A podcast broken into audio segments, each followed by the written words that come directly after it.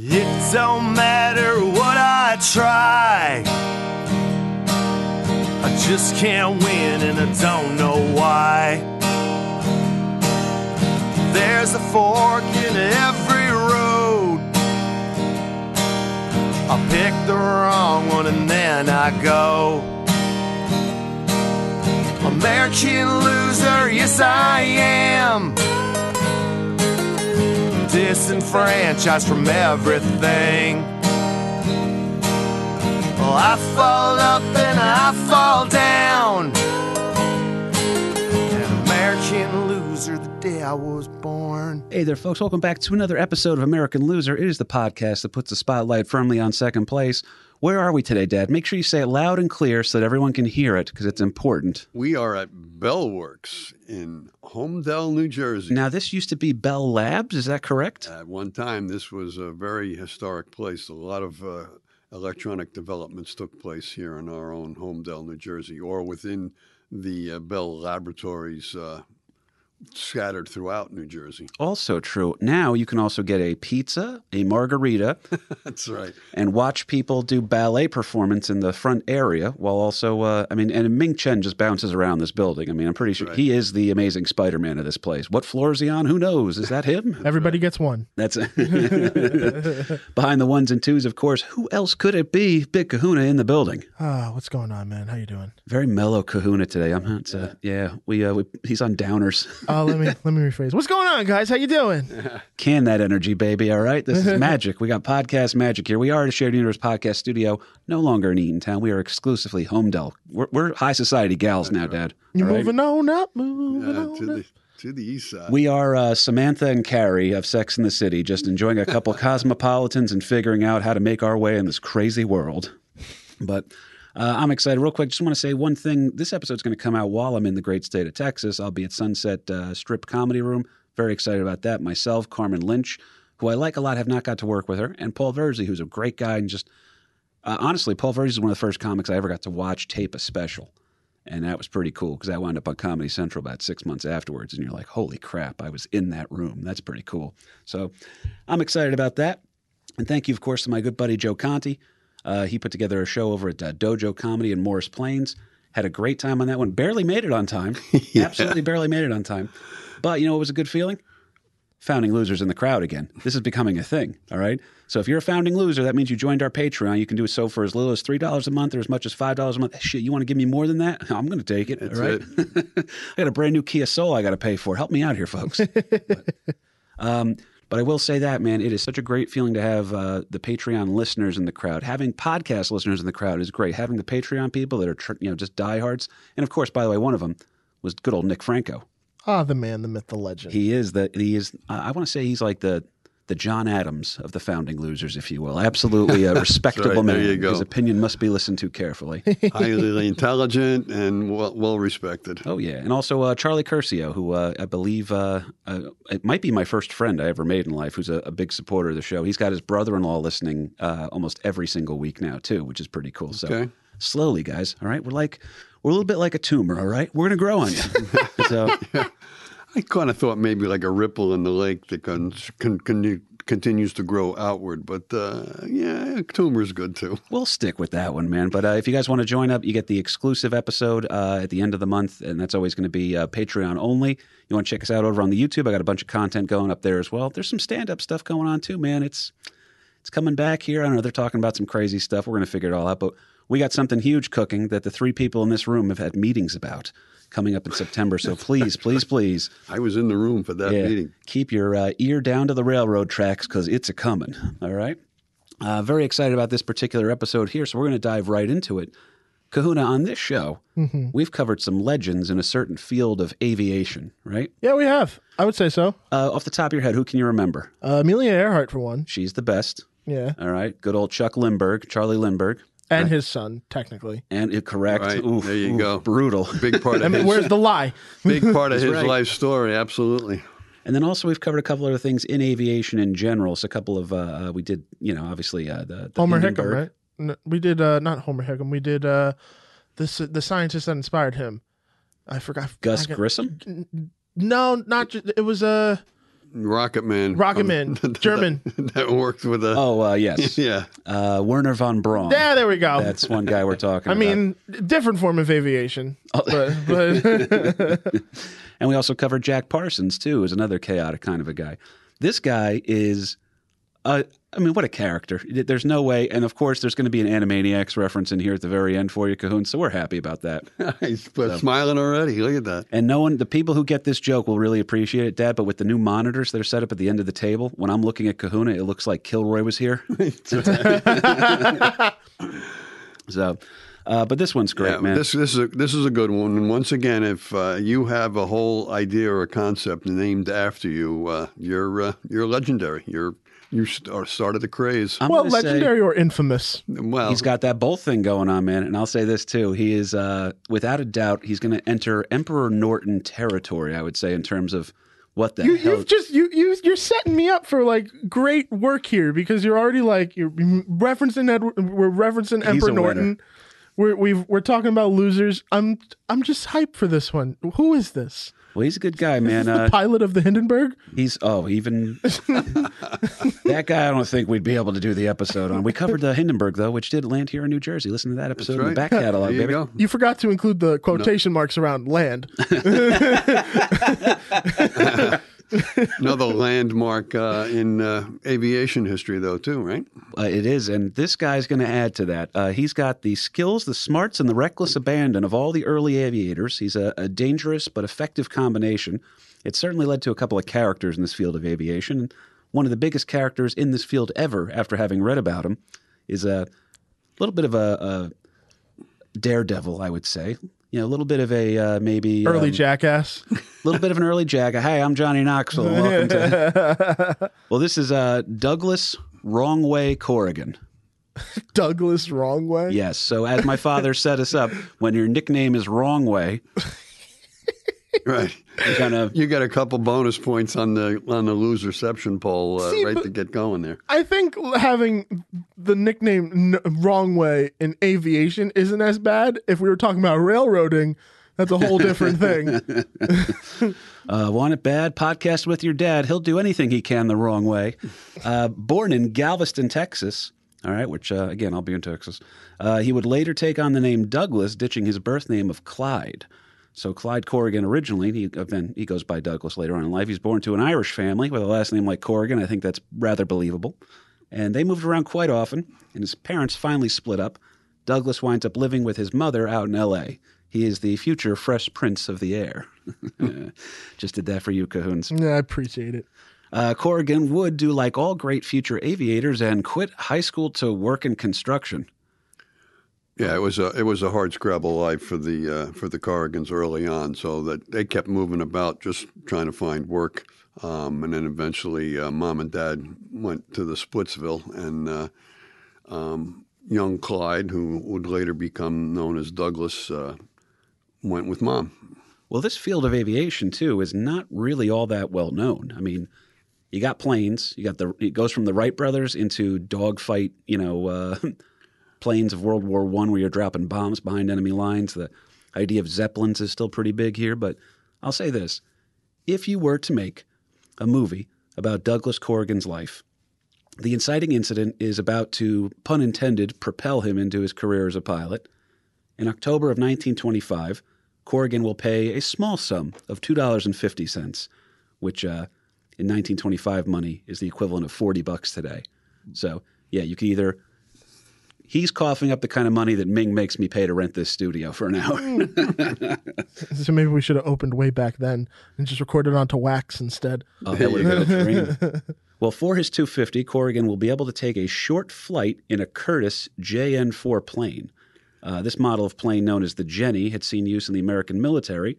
And uh, there's a really great footnote we're about to get into. But uh, LP, what do people need to know about the Jenny? Well, the Curtiss Jenny, uh, the JN4, um, Curtiss was a major manufacturer of aircraft. As a matter of fact, this uh, JN4, this one that he took his first ride in, um, was really leftover uh, war, war surplus. Um, the Curtiss Jenny was big time uh, in the First World War. And now we're in an era of American history where um, people are just going crazy over flight. We saw, you know, the Wright brothers performed the first um, heavier than air aircraft. Go through the First World War. We've got now have air war for the first time, and we have have these air aces, guys that are now you know national heroes because of the number of uh, enemy planes that they were shot down. Um, the war is over. Everybody's coming home, and there's we're now entering. Aviation is at a fever pitch. It's almost like the space race that we went through back in the in the 50s and 60s and 70s. And this uh, Jenny, there was a lot of them, and there was a term called barnstorming that a lot of these vet, returning veterans who knew how to fly these. Uh, There's a good point. World War One planes were now touring the country and a lot of people, for a lot of people, it was the first time they ever really saw an airplane, and then have the opportunity to take an airplane flight. And in this in this time frame, very few people had ever even set you know been in in a plane or taken a flight. So to have uh, almost like a sideshow carnival act that you have the opportunity to go up in a plane for 40 bucks. We're going to head that way Yeah, after what you know, Jeff, that- Jeff Bezos just pulled off. You're going to start to see that where it's going to be like, you know, this, uh, oh, the carnival's in town. They shoot a monkey into space and he comes back with a banana in his hand that he took from another planet. Right, right. um, but yeah, the, the Curtiss uh, JN4, actually, that was a, a big time plane for a, a trainer. That if you were going to become a military pilot or even a, a civilian pilot, um, you were probably going to be trained on a, uh, a Curtiss Jenny, a JN4, because it was um, just a, a really good plane to learn on, kind of a thing. So this was his first. Uh, this was um, Doug Corrigan's first uh, airplane ride in that Jenny. Um, but there's uh, a huge breakthrough now too. That previous to this, if you're up in an airplane, you had no way of communicating with other pilots or with the ground other than hand signals, kind of a thing. So we have this uh, breakthrough that takes place in this same time period. The First World War is over. This whole barnstorming thing is going on. People are, you know, aviation uh, is gaining by leaps and bounds. That you went from the Wright brothers, who were barely off the ground and, and flew less than a football field, and now we're Yeah, now we're, I we're taking people on a ride for you know as a as a sideshow kind of a thing. I believe it's Dan Carlin uh, from Hardcore History that talks about how history is very, very slow, and then a lightning event happens, and all of a sudden you're in a different world. So we almost time travel around the World War One time frame. That with going how from- much advancements happen. And oh yeah, well we're going to go up in a balloon on a Sunday, and that's my God, you know, uh, the breakneck speeds of the ferry boats, that kind of thing, and then all of a sudden it's just like boom, that there's an entire. I mean, it's it's almost like calculus, where you're like, oh shit, it can go outward. You know what I mean? We're, we're gonna. What if we grow into another dimension, kind of a thing? So, that first big thing here is uh, it's pretty remarkable, as you were alluding to earlier, Dad. Because a few years earlier, 1917, the Jenny planes, which again is the plane that Corrigan's going to go up in for this first plane ride of his, the Jenny planes were used uh, for an experiment in which the first plane to plane and then ground to plane and vice versa communications could be done. So if you were in a plane, almost like a like a trucker or something like that, you could you know pop in and just talk to the other kings of the highway out there, and uh, you could say, "Oh, this plane's up in here. I'm, I'll, I can see you here on the on my port side or something like that." Or more importantly, you had communications with ground control, right? Ground control to Major Tom. Can't, God damn it! I was literally about to say it too. can't happen until you have it, man. You know. You took it from me. Well, Cahoon's, um, be prepared, buddy. All right. Uh, make sure you're not near a window when we tell you this. So duck and cover from Major Tom. In uh, in 1917, these uh, the experiments were run on these Jenny planes. Uh, the Army tested these comms using again the Jennies. The radios, by the way, were made by a company called Western Electric Company, also known as Bell Labs, You're making that up. also known as the Bell Works, Yeah, as in the studio we're recording in right now. Yep, Cahoon's Cahoon's leaving. He's leaving. It's a, Where does it fucking say that? Western Electric, Bell Labs, buddy. The studio we're recording in right now. I couldn't prove if it was worked on here in Holmdel or at their other facility in Murray Hill, but the New Jersey, the plane to plane communications, yeah. developed right here in the center of the universe. Sorry, Pat Dowd, and we don't mean to do it. Jersey just is the center of the universe, folks.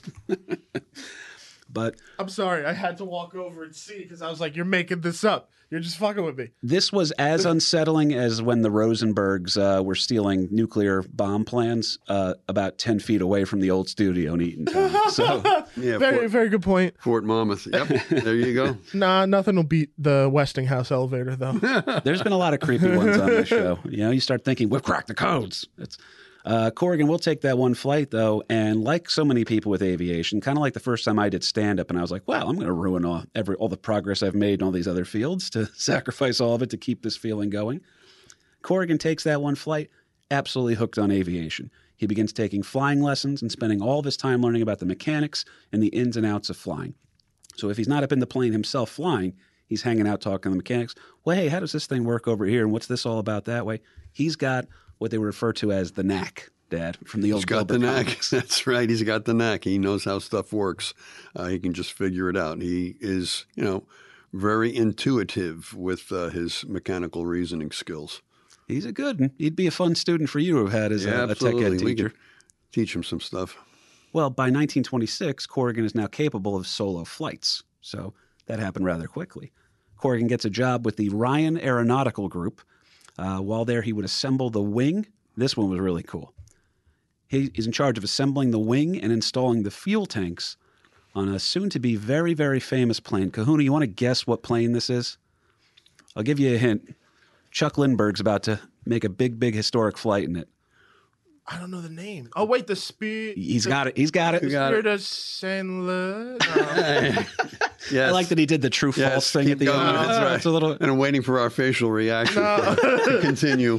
Uh, it's the spirit of something. Spirit of St. Louis. You're correct. Spirit, Oh Spirit of fucking! Louis. Yeah. okay. He got out. Shout out Howell Department of Education. You did a good job with our boy. There you go.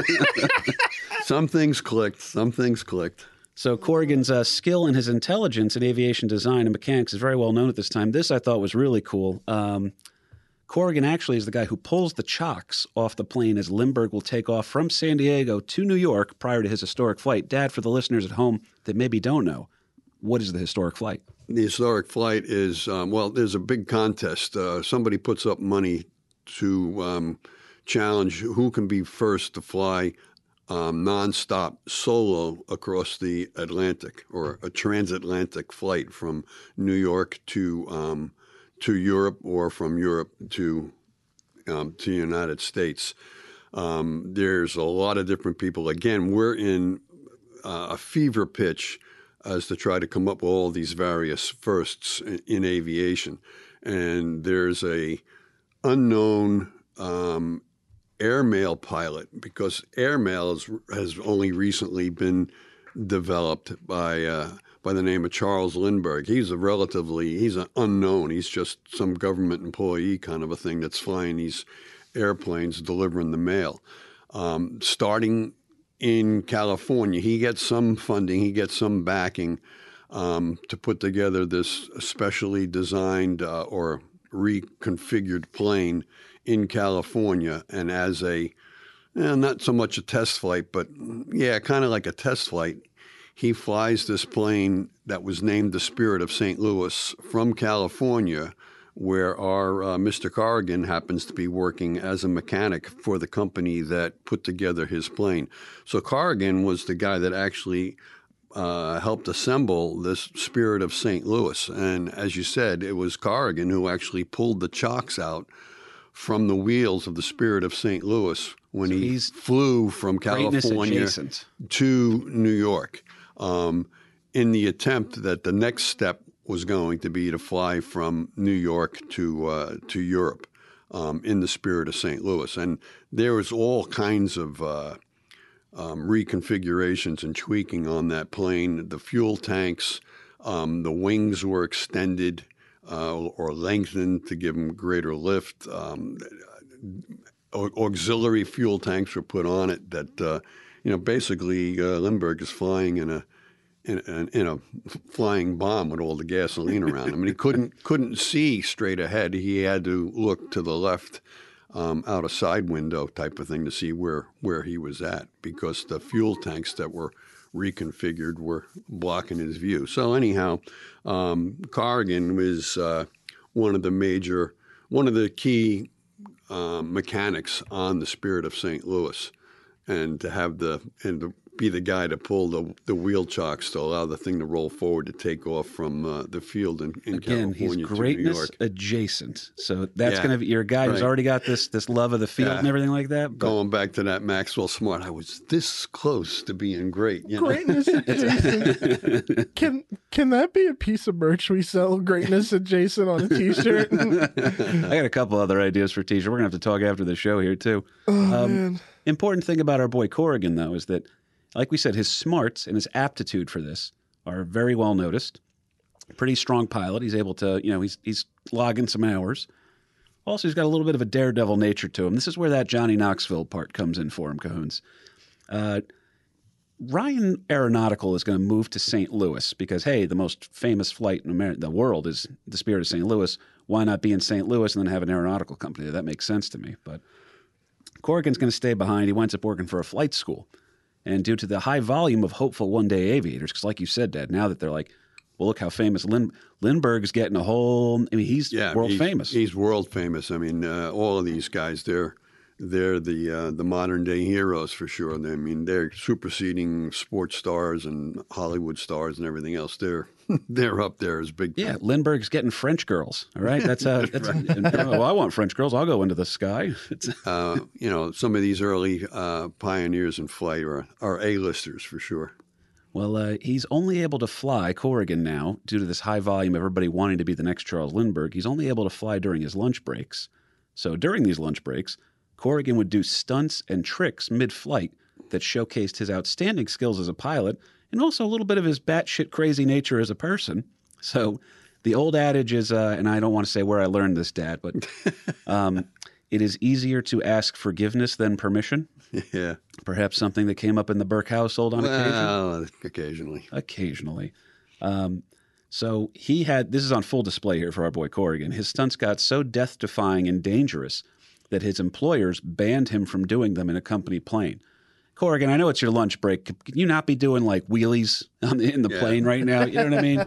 doing your I- sky wheelies. Again, he's not uh, rolling in dough here. He's he's working as a mechanic, and the only way he could really afford flight time is to uh, sneak the plane out on his lunch break. That uh, you know all the um, pilot trainees if, or trainers, if you will, they're on lunch break too. So hey, the plane's not being used. I'll just slip Just it out take the, for a spin the around the back block. door of the hangar here, and we'll go for a little Yeah, spin. Yeah, normal, relaxed, everyday guy at first, you know, during his day, and then at lunch break he turns into uh, the drivers from uh, Ferris Bueller's Day Off. Just right. let's find out what this thing can do. I'm getting some mighty strong vibes of the of the of the pilot from Independence Day. At the very end, Lucy, I'm back. Uh, are you talking about Randy Quaid? Yeah. Yeah. Uh, there's there's some good stuff in here too. Corrigan's a little madman, but he's a little uh, rapscallion too. I would call him. He's pretty fun. also like Steve-O. There's yeah, there's a lovable nature to his brand of Irish bullshit. Which again, that's another thing that probably came up in the Burke household a little bit. Some Irish bullshit. No, no.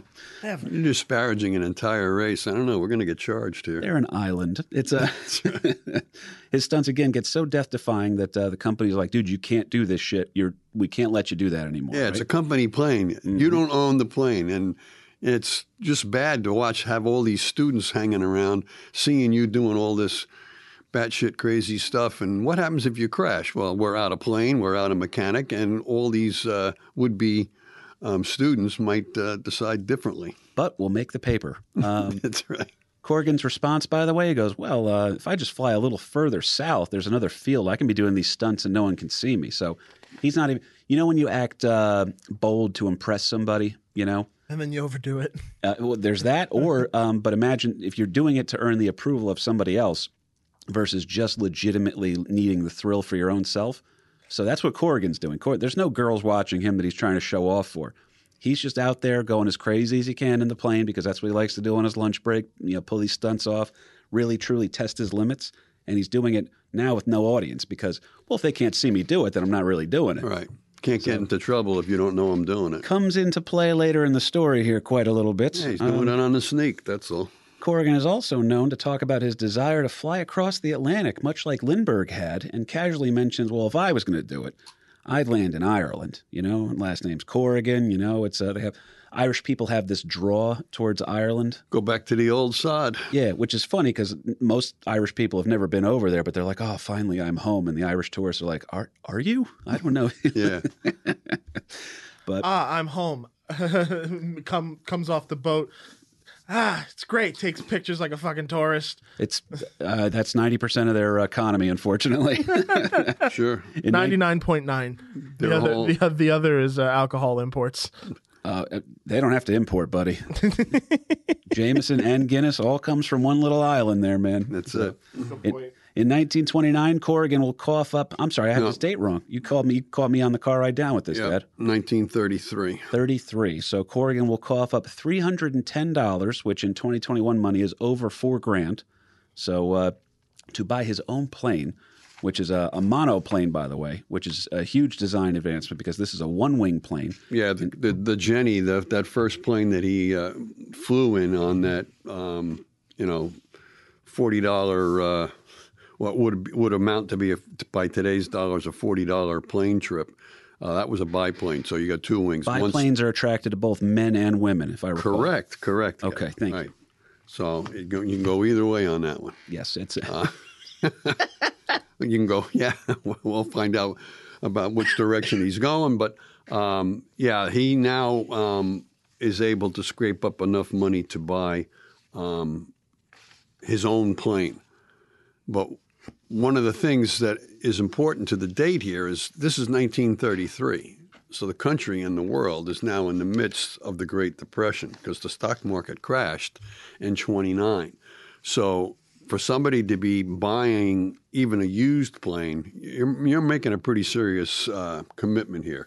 And he's only working really now as a mechanic and he's doing some barnstorming himself that he's now charging people um, to go up in a, in a plane to um, They're- you know, they're give them their wizards. first plane rides Yeah. kind of a thing. So yeah, so he's he's doing it whatever. So you're whether you're scaring the the crap out of tourists, taking them on whitewater rafting trips down uh, down a river, or whether you're uh, doing it by taking them on, you know, scaring the crap out of them by taking them up in a plane or whatever. It's uh, it's you know that it's that whole fear factor. I think that is a big driver to this whole thing. I mean, how many people are going to the uh, amusement park because they want to go on the roller coaster, and Oh, yeah. how, you know, and other people. And there's no way I'm even going to go near that. But um, and flight right now, it's still some pretty pretty scary stuff. You know, God intended me to walk on the ground, not go up in the air in some.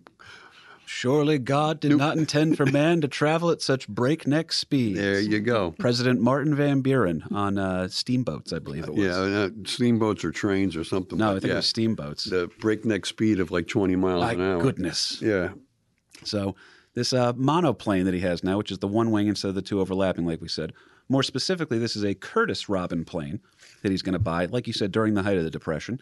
And even more specifically, a solo operator plane. You're not bringing anybody up with you in this plane. This is the pilot, is the navigator, is the bombardier, Right. is the mechanic. Great point because the Curtiss Jenny, the, the first plane that he went in, that's a two seater.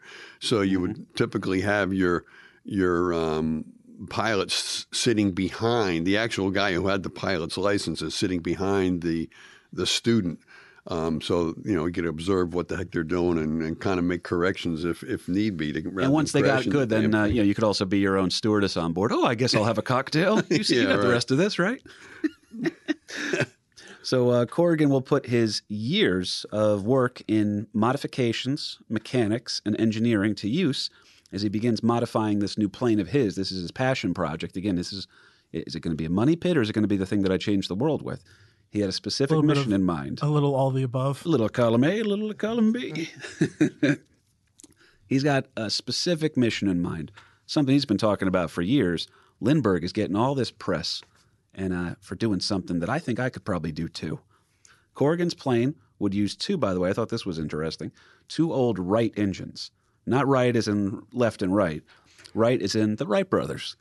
The first merger of the Wright brothers company was headquartered in Kahuna. You want to guess what state it might be headquartered in? New Jersey. He's right. He's got right. it. He's got it. The boy's got it. We are the center of the I'm universe. two for We're- two this time. We're Yeah. not even trying to make this happen. It just is, okay? Um, he has a lot of advancements were East Coast. I mean, That's a good point. That's a good point for real because it's you got to go where these hubs of things are going on here too. So there's a reason why you got open roads and a moonshine business down south. That's where all you're getting all the crazy NASCAR type stuff and California already had the movie boom and cinema and all that mm-hmm. stuff. And I, it's like every couple of years, and they were they were able to import uh, I'm sorry export arrogance from California. a major major. I'm That's kidding. right. I would live in California if I could afford it. I'm It's a big uh, cash crop. That's well, uh, again, Corrigan's plane. He's piecing this thing together here. He's going to ask for certification on his modified plane for his desired flight from New York to Ireland. So he's now stating it out in the open. It's just been a rumor in the past.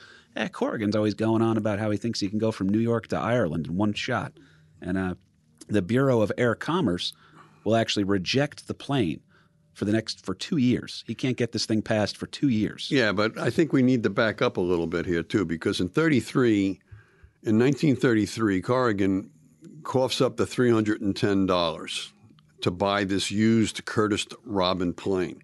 It is a monoplane, um, so you're not flying the old uh, biplane type of a thing. It's a solo operator, like you said, Kev, but uh, it's basically a piece of crap. Um, it's it's an old plane, but even by 1933, it's already considered like nine years old, I believe, at that point, and nine years worth of development in this particular time frame was huge. Um, we talk about buying a new car, and that, well, man, I got.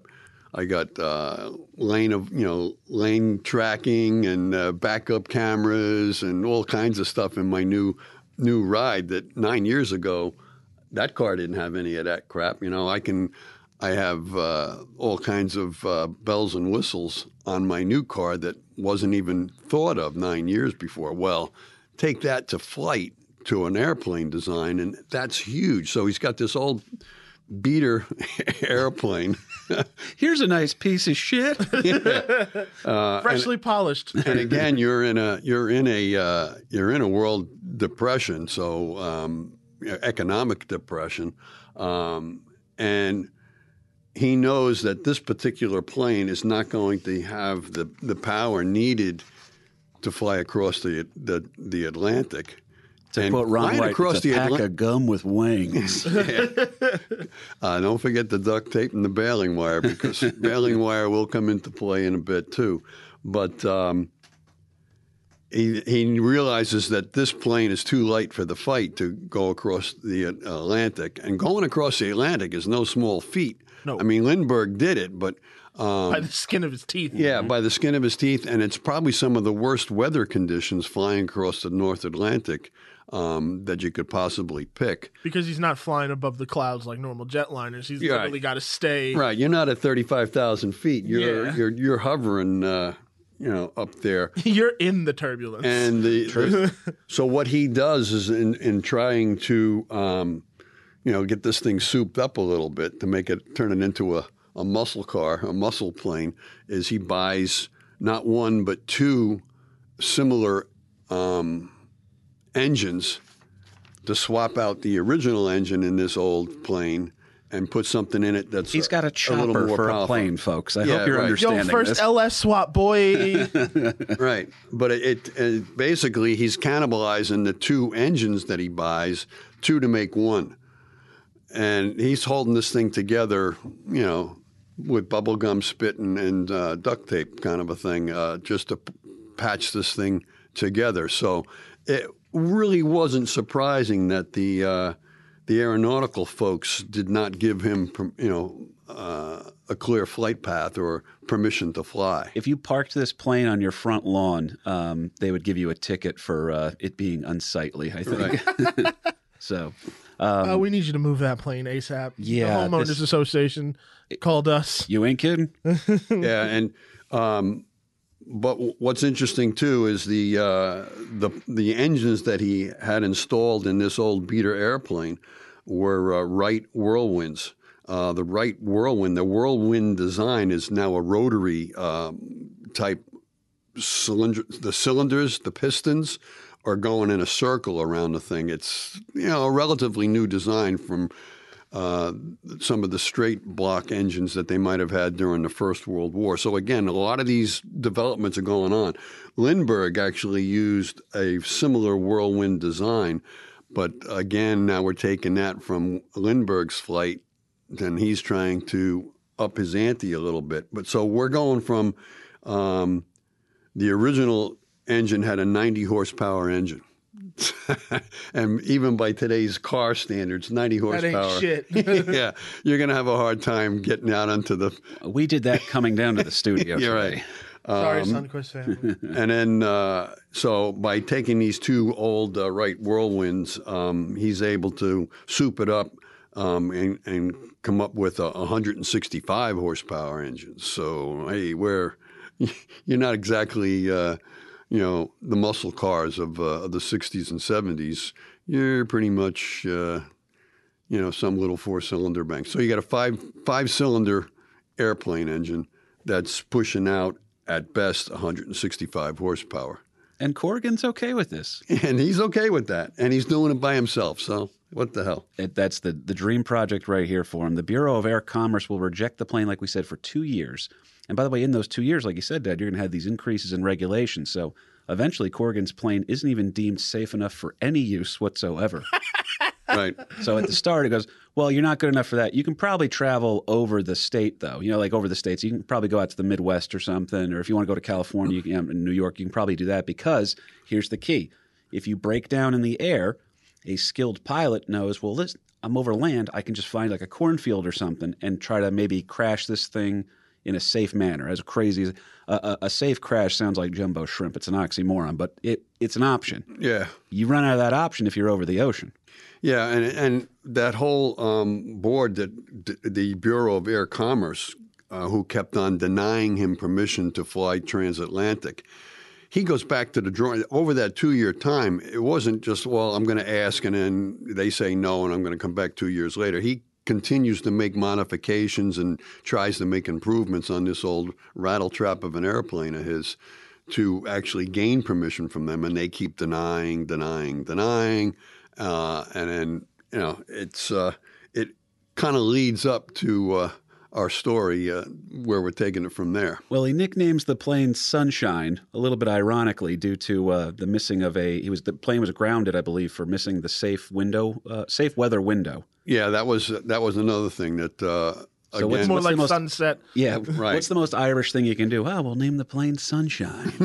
yeah, But Actually, I have a great casting couch for this, and uh, and I'll I'll argue. I'll say it now, and then you can try to argue one for me. Jack Nicholson needs to play wrong, Wrong Way car. Corrigan. Well, we're just going to get up there in the sky and see what happens. Shit. That's not fair. That's like cheating. It is. Jack it's a good Nicholson is good at almost anything. It's Yeah, true. that's true. I think he'll fit for this one too. We didn't even get to the reason why he has his nickname yet. So without further ado, folks, we're going to get into the next chapter of this man's story here. Uh, by the plane being denied, uh, you know, being being considered not safe for any use, he has to get an experimental license. So this is a huge step backwards for Corrigan. He's like, this is going to be the impetus for what soon has become his iconic endeavor here. In a plane named Sunshine, that's uh, whether or not you want to consider it safe for use is a whole other thing here. Uh, to his credit, by the way, because uh, he winds up the plane is grounded for six months. Is it still a plane at this point? It's yeah. It's still a, it's still a If plane. it's not in the air and it hasn't made a sound, is it a plane? there's a little bit of a uh, what was the name of the uh, the the thing that the little rascals put together? What was their race car's name? They had a, the box car race. The Blur? The Blur. Yeah, He's got a little bit of that going on. Um, to his credit, Corrigan will never admit to deliberately disobeying regulations, and as we are about to learn, a lot, lot more. Uh, Corrigan will bank on the same logic that he used for his lunch break plane stunts. Kahuna, what what did we say about that? It's easier to ask forgiveness than it's easier to ask forgiveness than to ask for permission. So he keeps asking permission, and they keep saying no. So what's he going to ask for next? Forgiveness. Maybe, maybe. if no one sees you do it, you can't get in trouble for it. Yeah, so I mean, Corrigan, he's back in in uh, California, and at this particular point, after trying to gain permission after two years, he's spent a total of about nine hundred dollars on his plane, on his engines, on his modifications, and everything else. Which equals about mm, sixteen, maybe seventeen thousand dollars today. So A little bit of a money pit here. you're taking a good used car. and uh, Dougie ain't making a whole lot of cash either. He's he's doing what he loves, but he's not making a whole lot of cash. right.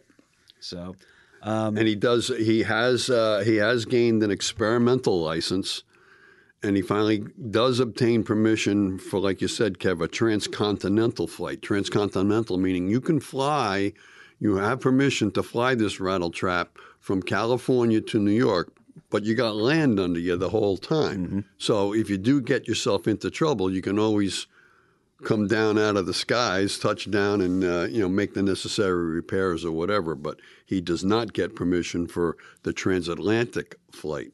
well, he starts. You know, it starts little enough. You know what I mean? He goes, oh well, you know, if I uh, if I show up late on purpose to refuel, then these higher ups are always giving me a you know the pain in the ass, the high brass, if you will. They're you know being real jerks. Uh, they're not going to be around because they go home around five. So if I show up after five, I don't even have to deal with these jerks, right? So that's the first little inkling towards what he's about to do here. He also uh, rather ingeniously arrives at Floyd Bennett Field in Brooklyn. Hey, Brooklyn, New York, eh? That's right, Lou Diorio in the building. Uh, the airfield is abuzz with the preparations for Howard Hughes's world tour flight, which is attracting all the media attention. So a little paper, you know, a, a, a, what do they call it? Uh, a pack of gum with wings pieced together is going to kind of just casually land in the background while all the big grandiose preparations for Howard Hughes and the world tour. Yeah, I mean Howard thing. Howard Hughes is an A-lister. He's you know the the movie mogul. He's um, This is like me doing an open mic while Bill Burr's playing a theater down the street. hey, sign up for the open mic here in front of me. There you go. There you go. Um, so I mean, he leaves. He leaves California. He flies across um, um, the continent. He's doing this his whole transcontinental flight. Uh, while he's flying from California to New York to Floyd Bennett Field in New York, he develops a fuel leak. Um, course he does. so he's gonna, you know, he's gonna have to make some repairs. He flies into Floyd Bennett Field while all this big hoopla is going on with Howard Hughes. Howard Hughes is a world celebrity because of his um, aircraft designs. He, you know, he's got one of the fastest planes. He just Howard Hughes breaks the world around the world flight record. I mean, shatters the thing um, from. Uh, but he's not doing If you it mix solo. Howard Hughes with Jack Parsons, they say that's how you get Tony Stark, who played Iron Man, the, the character who who is Iron Man, I should say. So Okay. that's what definitely a guy who is known for uh, this type of thing. Yes, I mean Howard Hughes. Uh, there's all kinds of, of publicity and media, and people are um, crushing the airfield uh, to try to get a glimpse of what is going on with Howard Hughes breaking this uh, around the world record. Um, and he does goes around the world in three days, 23 hours, and 35 minutes, which is like that's like unbelievable to be going around the world that quickly. Now we do it in you Yeah, know. Hulk Hogan's theme song should be playing right, now Right. They're doing this. Uh, meanwhile, old uh, um, Doug Corrigan slips in the back door at um, at the airfield. Don't mind me, folks. He Uh, needs repairs. He's got to fix this this fuel leak. He is a mechanic, so he wiggles his way into. a little bit of Lowell Mathers from Wings to him too, right? Yeah. So he He's You didn't think I'd get that reference, you bastard. he's Yeah, going to there MacGyver up a couple of from things wings, here. right? Yeah. Um, but he does wiggle his way into um, the repair facility and starts making or attempting to make the repairs on his uh, leaky rattletrap of a plane. Meanwhile, the rest of the ground crew, um, they go home.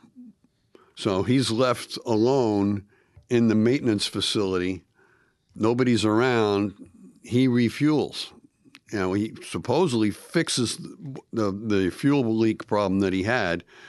Nobody's Supposedly, around. yeah. Nobody's around. And who's keeping him honest? His own flight logs, which have him Right. saying he was from Brooklyn. I'll be going back to California. Right. And you know from all our trucker friends that nobody kind of cooks the books on their travel log, right? That the, as to what how much fuel you Shit, load I and mean, everything uh, else. Right. Uh, We get we book this place for an hour, and I don't think that's ever happened. yeah, really. um, but anyhow, yeah. So with in the midst of all this hoopla with Howard Hughes's uh, uh, world tour and record-breaking world tour, um, he refuels and and uh, he's able to uh, he's able to take off from Floyd Floyd Bennett Field. Um, So he's in Brooklyn. So Cahoons, I'll just ask you because you can break down the logic of this. Mm-hmm. You're in Brooklyn. Yes. Uh, so if you want to go back to California, what direction are you going to go? West. Right. So if you got on Route 80 nowadays, where we're a couple of Jersey and kids, he's here- not even a trained pilot. He figured was able to figure that one out. well, I need to get on 80 west if I'm going to head west. Right? That makes sense to me. What's this guy's name again? Douglas, wrong way. Corey. So if you're flying through, you probably notice some flyover country underneath you. I'm so um, sorry it took that long. This is my favorite laugh of his. This one's it. I'm so sorry. This one's it. Ah, nothing to be sorry about. That's an honest laugh, dude. Oh my god. So he's going to take off from Brooklyn, and he, he asks the guy at the field. He goes, "Hey, which field can I take off of?" And he goes, "Oh, well, um, you know, really, you can have your pick of the ball if you want. Whatever, you, just you know, make sure you're going the right way." And it's kind of they hint at that maybe it was understood that uh, Corrigan knew what he was doing, and that this guy kind of knew what he was doing as well. And I'll tell you what, guys, Corrigan will take off for California in the wrong direction. That's correct. That's how you get the nickname over here. Now, if you're going through uh, flyover country, as they would call it, you would notice that there's ground underneath you. Uh, maybe you'd figure out at some point, you're like, hey, this ground looks blue and wavy. Really. this is a lot of blue. I don't remember this much blue being in Illinois. Yeah, I'm you not know? a trained pilot, but even when I look out the window of an airplane, I can kind of tell the difference between wow, the the Atlantic Great Lakes Ocean. are pretty great. Yeah, This, this is wild, We've been man. flying over this for a while now. I guess Penn State's having a game or something. There's a lot of blue out here, man. I don't know what we're doing, but Hey, that flag looks kind of like a Dixie flag. Oh, well, uh, again, here's where he gets very interesting because you don't know is this uh, mishap? Is this uh, planned mishap? What is the deal here? So um, he's going the wrong way. Like all great losers, if you can't tell, all right, we don't know when he's lying and if he's correct on anything here. He gets he, he likes to play a little ambiguous. Corrigan claims that after 10 hours of flight, 10 hours, you ever go the wrong direction for 10 hours in any way, shape, or form? no. Yeah, you missed the exit, dude. Yeah, I think we missed the exit. I think if it ever got to that point, I'd just, I'd just go home. Yeah, like I live here now. Yeah, Yeah, his, like his claim was that he took off and he went up and he got into a, a cloud bank Mm-hmm. and never came out of that cloud bank. And he's got no radio, and his only navigational tool is a 20 year old compass. See, I don't think that cloud bank was an actual cloud bank. I think he literally was just like, let me make up something that sounds kind of smart and might happen. Dude, Maybe it was the- like a, maybe it was like a Cheech and Chong movie. that cloud was a different kind of a cloud. what is this? Doug, Land- Doug's not here. Sherlock Holmes did a lot of coke, man. A- so around the 10 hour mark, okay, the 10 hour mark, he notices that his feet are cold. And uh, he figures out why. Dad, why is Douglas Corrigan's feet cold at the 10 hour mark of this journey? Yeah, he's uh, my feet are a little chilling. uh, realizes that there's uh, fuel, there's gasoline leaking into the cockpit, and it's puddling up on the on the bottom of the of the cockpit, and his feet are getting wet with gasoline, and that's why his feet are starting to feel cold. Wiley Coyote is saying, This is a bad idea. yeah, That's right. very risky. that Acme gas is really not working out so well. So, in order to, this is my favorite part of the, the, the story. There's so much great stuff coming as well, but this really is a high watermark for me. Um, this gas leak and the cold feeling, uh, he's literally, the gas is sloshing around in the cockpit with him.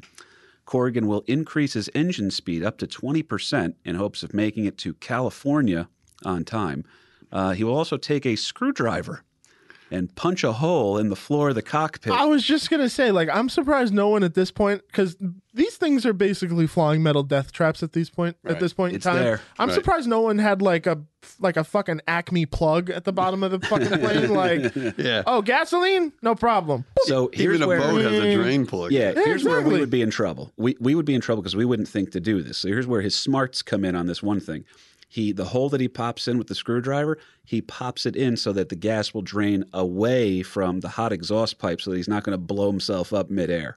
Gotcha. Now, this well, that's the mechanic in him that's saying, "Hey, wait a minute, gasoline, hot manifold, uh, that's not a good thing." He doesn't want to puncture the hole the wrong way. Yeah, and, and, and his his plane again is modified to the uh, nth degree to be able to get enough fuel capacity on board to We'll take some- him, you know, that distance um, of, of flight time necessary. He's got, uh, I think it was like 320 gallons worth of gas when he Grease first lightning, takes off. go, So- grease Well, you know, you always have to have enough gas to get there, and then you know you're going to wind up ha- sitting in a little gas on the way home. You know what I mean? You always have to get some extra right. gas, you know, because you know if your feet are warm, you want to cool them down with some gas. but you would think. Now here's the part where they start to poke some holes in his story. They say, "Hey, uh, at the 10 hour mark, if you're noticing the gas thing, a smart guy would have just taken the plane down, especially if you thought you were going over land." And uh, that doesn't really add up here because now you can't land in the ocean and hope that someone's coming for you because it could be days before someone gets out there. So that kind of says, well, maybe he kind of knew what he was doing here a little bit. Now, uh, we're going to continue on with the story in this regard. Now, he's averted disaster by not blowing up in the goddamn sky by punching a hole in his own plane. Yeah. So that's pretty great. Now, around 27 hours into his flight, Corrigan then, on his own logs, notices his navigational error. so, 27 hours in, that's beyond a full day in the air. Some argue that if he'd really thought he was up in California, he would have landed somewhere safely. But again, you can't go into the Atlantic here. Maybe, uh, maybe he'd figure out something. Well, if he knew that he was over the ocean, maybe he'd go land in some sort of a country where he'd been talking about wanting to have a transatlantic flight since you know good old Chuck Lindbergh did it. Maybe he's going to go back to a place where his family surname is from. yeah. You know, maybe he's going to Ireland, folks. And Wrong Way Corrigan will, in fact, land in Dublin on July 18th after a gas leaking 28 hour flight. I would, I would love to know the hallucinations that he had on that. He's just pretty much on ether. Breathing the fumes. Yeah, me and my co-pilot, this parrot here. Yeah, he's the one who landed the plane for us. Yo, the clouds were talking on that trip. It was crazy, man. it was just like an, ep- uh, uh, a level of Super Mario Brothers with the clouds smiling back at him. oh my Uh, god. But if he was really going to go to California, who knows? Who knows? But uh, he winds up landing over in Ireland. Now, this is hilarious. Luckily, his in flight meal was two chocolate bars, two fig bars, and a quart of water. Corrigan, as we said, had no radio and a 20 year old compass. Uh, this led, or this wound up backing his claim, if you will, that he had no idea he had gone the wrong way. Imagine Kahuna landing in Dublin, seeing the foggy dew as the sheeps pass by on green pastures of farmland, as far as the eye can see, the Emerald Isle, hearing the strong accents of the Irish people as they smoke cigarettes and drink Guinness, and looking out and saying, California, baby, I made it. Corrigan would claim for the rest of his life that he had no idea he had gone, in fact, the wrong way. He was welcomed as a hero, and even the New York Times legendary reporter H.R. Knickerbocker. Okay, again, you want to learn where sports team names come from? Knickerbocker's pretty big family here. We talked about that with uh, uh, the Sleepy Hollow episode, Washington Irving as well. Great popcorn empire. Indeed. Uh, they'll claim that his flight was almost, by the way, and this is the, now the press is reporting favorably on this. They say, well, if you really think about it, Corrigan's flight is almost more impressive than Lindbergh's because Corrigan did it unknowingly. And it's a bit of a, a he did it in a beater car. I need Right, to show you right. something that I just found, and this is the picture I'm excited. for the thing. So the New York Post did a, a front page article about wrong Post, I had it Yeah, as the yeah. Times. I'm sorry. I might be wrong on that. Look That at was the this. post. oh, they Yeah. they, they put the headline, um, Hail Wrong Way Corrigan, but they printed They put the, it in the- backwards. They put the banner Oh, that's backwards. genius. Backwards. I Yeah. want to shake. I know he's probably dead, but the person who fucking made that, I want to shake your hand. The Yeah. Post has always been funny. Oh, They've my always been God. funny. They have the best sports stuff too, man. But to put the title in backwards there, that's absolutely hysterical. I didn't find that. I thank you. We're going to put that up on the Instagram for sure. Yeah. the uh, so good. he he now becomes a, a world celebrity in his own right, though, um, because I mean, here's this this stupid Yank mechanic who flies supposedly quote unquote the wrong way, flies into on this old beater of a rattle trap kind of a thing. Um, you know, it was described as the most wretched looking jalopy um, that. Uh, the uh, engine cowling was just a patchwork of uh, of um, resoldered, like a patchwork quilt of stuff that uh, Corrigan had soldered on there himself. It was like a, a homemade, put together. You know, it's like a kid's race car that. Uh, He's showing up in Murtaugh's uh, station wagon from Lethal Weapon too. That's that's how he's getting. yeah, there you go. held together with you know hope. Oh my god. So this is fascinating here. So uh, they're arguing that because Corrigan did it unknowingly in a beater car rather than the nice kind of Rolls Royce that Lindbergh had specially designed for his well trumpeted and highly planned out flight, this guy did that shit on accident. So they're running with this story. This is going to sell some papers. Corrigan broke so many rules that aviation officials actually came up with a few new ones just to punish him with because the shit had never been tried before. Right. For yeah, he his- was told not to fly across the, the Atlantic, forbidden to do that. He did it anyway. And then, you know, there was all kinds of, of you know, flight aviation rules that he broke.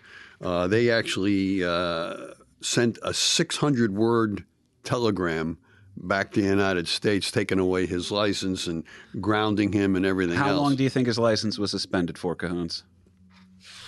If you had, to, I mean, this is a pretty egregious offense here. So Flying across the country, well, across the world, across the Atlantic Across the Atlantic. yeah, going the wrong way. the wrong way. without a uh, properly endorsed flight plan? um, yeah, three years. two weeks. What? Yep. Yeah. Slap on the wrist. By the time he, was- gets back, he's going to have his license again. Yeah, now he does come back um, by ship, and his plane is sent back aboard ship.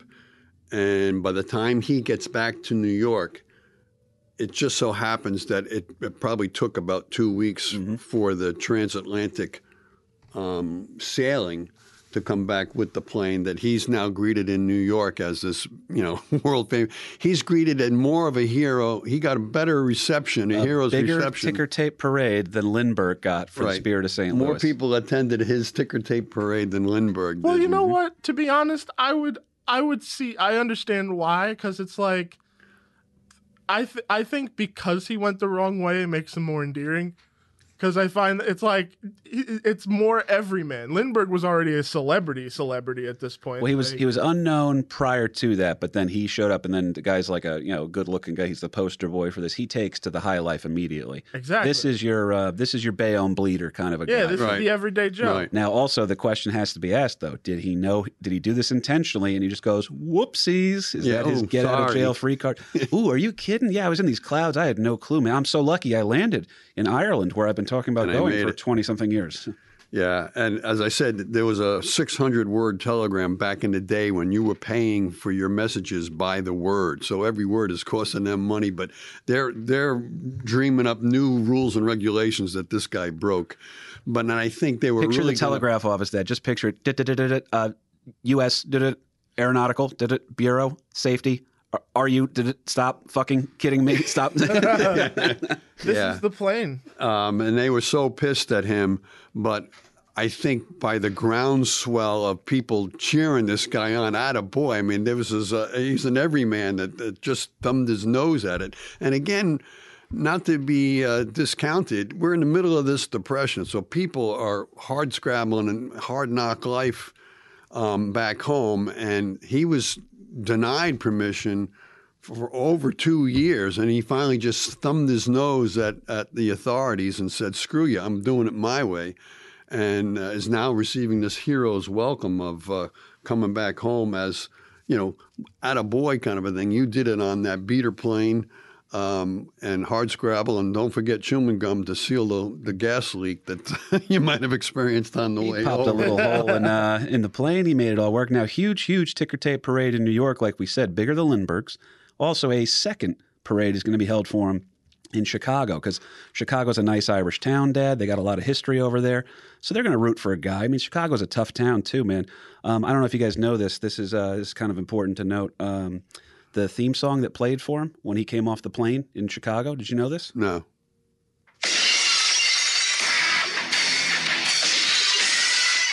The conquering hero, man, stone cold, Stone wrong cold. way, Korg. so he's about as cool as they come here. Again, says he does it unknowingly, so they can't really come down on him. He serves his time, whatever, a little slap on the wrist. But you're a celebrity now. The entire world knows you. Your name is written backwards. Yeah, what are in you going to do? Post? What are you going to do with this world class uh, hero status? Uh, you're going to put him in jail for? Uh, and he sticks to his story. Oh, I had no idea because it's that great scene from Breaking Bad when the wife comes in and they talk about cooking the books, and she goes, "Oh, you know you can just use like uh, uh, QuickBooks or whatever?" And they're like, "You can't." We can't embezzle if we don't know we embezzled. So she gets out of like a big trouble by just playing dumb. Right. So she's her own wrong way Corrigan on that one.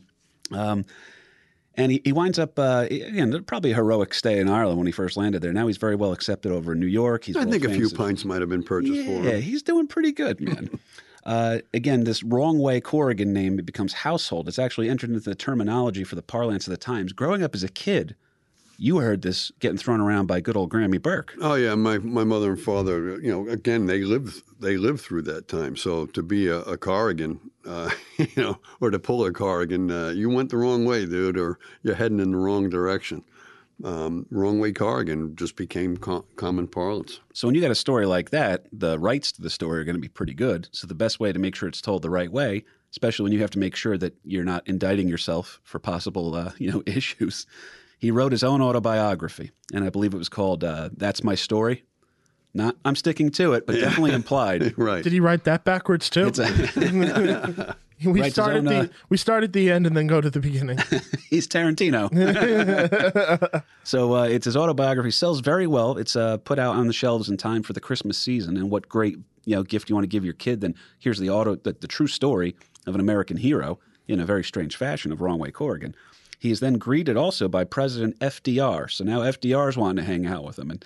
Hey, we Roosevelts, we're not ones to be fucked with. You seem like you're not one to be fucked with either, Corrigan. You're all right.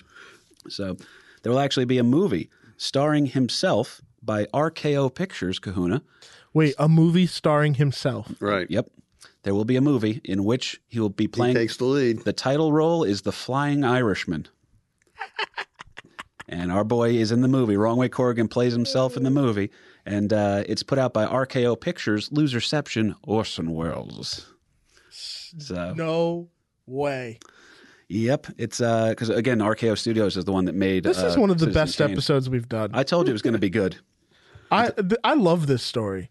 eventually, after the movie comes out, originally he's quiet on this front because Lindbergh, Lindbergh, immediate during the Spirit of St. Louis and immediately after, is one of the greatest Americans in the history of humankind. Like that's the guy that we want. That's our our champion of that time frame.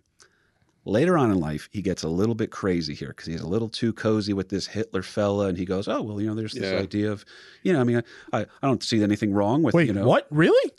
He was Charles uh, Lindbergh, He was a little too cozy. With, Charles uh, Lindbergh. Yeah, Oh, Charles how, Lindbergh. I was No, like, no. Douglas, no. No, no. Wrong Way is Irish, so they're not. Um, they're not. Look, the, the Irish. First of all, a lot of people don't know this. The original Klan was also anti-Catholic and very anti-Irish. Right. So, ain't nobody getting in that club. Right. But uh, weirdly enough, so uh, Lindbergh, he's quiet on this up front. Eventually, winds up writing a congratulatory letter. Yeah, Charles, Charles Lindbergh, or you like to call him Chuck, uh, Lindbergh does write him a congratulatory letter, but it was after Wrong Way Corrigan sent him an autographed copy of his book. I love him so much. here's here's my book. Uh, you know, that's my story. And then finally, uh, Charles Lindbergh. Lindbergh must have known the guy because he worked on the Spirit of St. Louis for him. Oh yeah, You know, this is it's you know, it's a little one. Off. This is amazing. This this dude is just. I, I can't. You can't go wrong with this dude. we found it. Here's where he goes wrong. Oh, you got to be kidding me. Only misstep that I could find in his time on this earth is that, uh, and by the way, he passed away in 1995. Are you serious? He had a- Wait, he had- when? He had a good long run. I don't know the exact date, but it was 1995 when he passed. Um, his only true misstep during this time frame of being very popular is that he will run for Senate on the Prohibition Party ticket, and he will garner less than two percent of the vote. So, Oh, because probably all the people like you ever go the wrong way and it works out okay. This, this you're a barroom hero and you're running on the Prohibition Party ticket. I a wrong way, Right. Corrigan. Oh wait, he doesn't like this. Yeah. So uh, his only hobby that he really had was working on uh, you know aircraft. Really, that was just his obsession. He he completely stuck to this thing. I mean, That was his thing. Made a That hell of a his run Well, actually, during the Second World War too, he was uh, helping out with. Uh, tested bomber pilot. Uh, yeah. now did this uh did this fame and notoriety notoriety that Jesus did this fame end up like financially benefiting him or was it just Certainly. Go ahead, Dad. You know the, Uh, the line on this. yeah, one. there was uh, there was when he made that uh, movie starring himself in the uh, the Flying Irishman. Um, what I had found that uh, he made seventy five thousand dollars for uh, making that picture, which was more than he would have made as an airplane mechanic in twenty years. No, wow. So 75 grand back then was uh, some pretty serious coin. So here's my favorite part of the story. This is where we have to end on this one. You know where we're going, Dad. You know where we're going. So Yeah. Corrigan will retire from aviation in 1950 and use the money that he's amassed for himself to buy an 18 acre orange grove in California. Hilariously enough, he didn't know shit about oranges. yeah. He just goes, Oh, I'll just look at what my neighbors do and we'll do figure it out as we go. Yeah, he just copycatted, uh, you know, Green Acres is the place for me. um, we'll just copycat whatever the neighbors are doing. We'll try to do the same. Well, thing. he's a piece of work here because they're the people. Now, you don't get to be in charge of your legacy. That's one thing that you can't really control. People have tried and been guarded about stuff, but there is such a, a, a he becomes this folk hero so that around the anniversary of this flight, I think it's the golden anniversary, right, Dad? Yeah, 50th anniversary of his flight. So uh, his flight took place in 38. So in, in 88, um, there's some aviation club. He's going to die in Aficionados. 95, so he's an old man. Right. Still a little wild behind the eyes, though. Keep going. yeah. Um, this aviation club uh, in California uh, searches him out and, and convinces him. Now, he's now an old man. Um, I guess he's in his 80s. Um, his wife had passed on, and his son tragically was killed in an airplane crash. So uh, once that happened, uh, he kind of became an introvert and kind of a recluse. a recluse, yeah, a recluse would be a better. He doesn't uh, want to inspire term. some kid that might go up in a plane and end up like his son. Right. You can see some of the psychology. Right. So uh, he's um, he's um, becoming a recluse, but um, this aviation club, who's going to have this big celebration of uh, of flight, convinces him to uh, um, participate in this whole thing. So they uh, he had disassembled his plane and put it into various places. Well, this aviation club was very instrumental in putting the thing back together again. They got the thing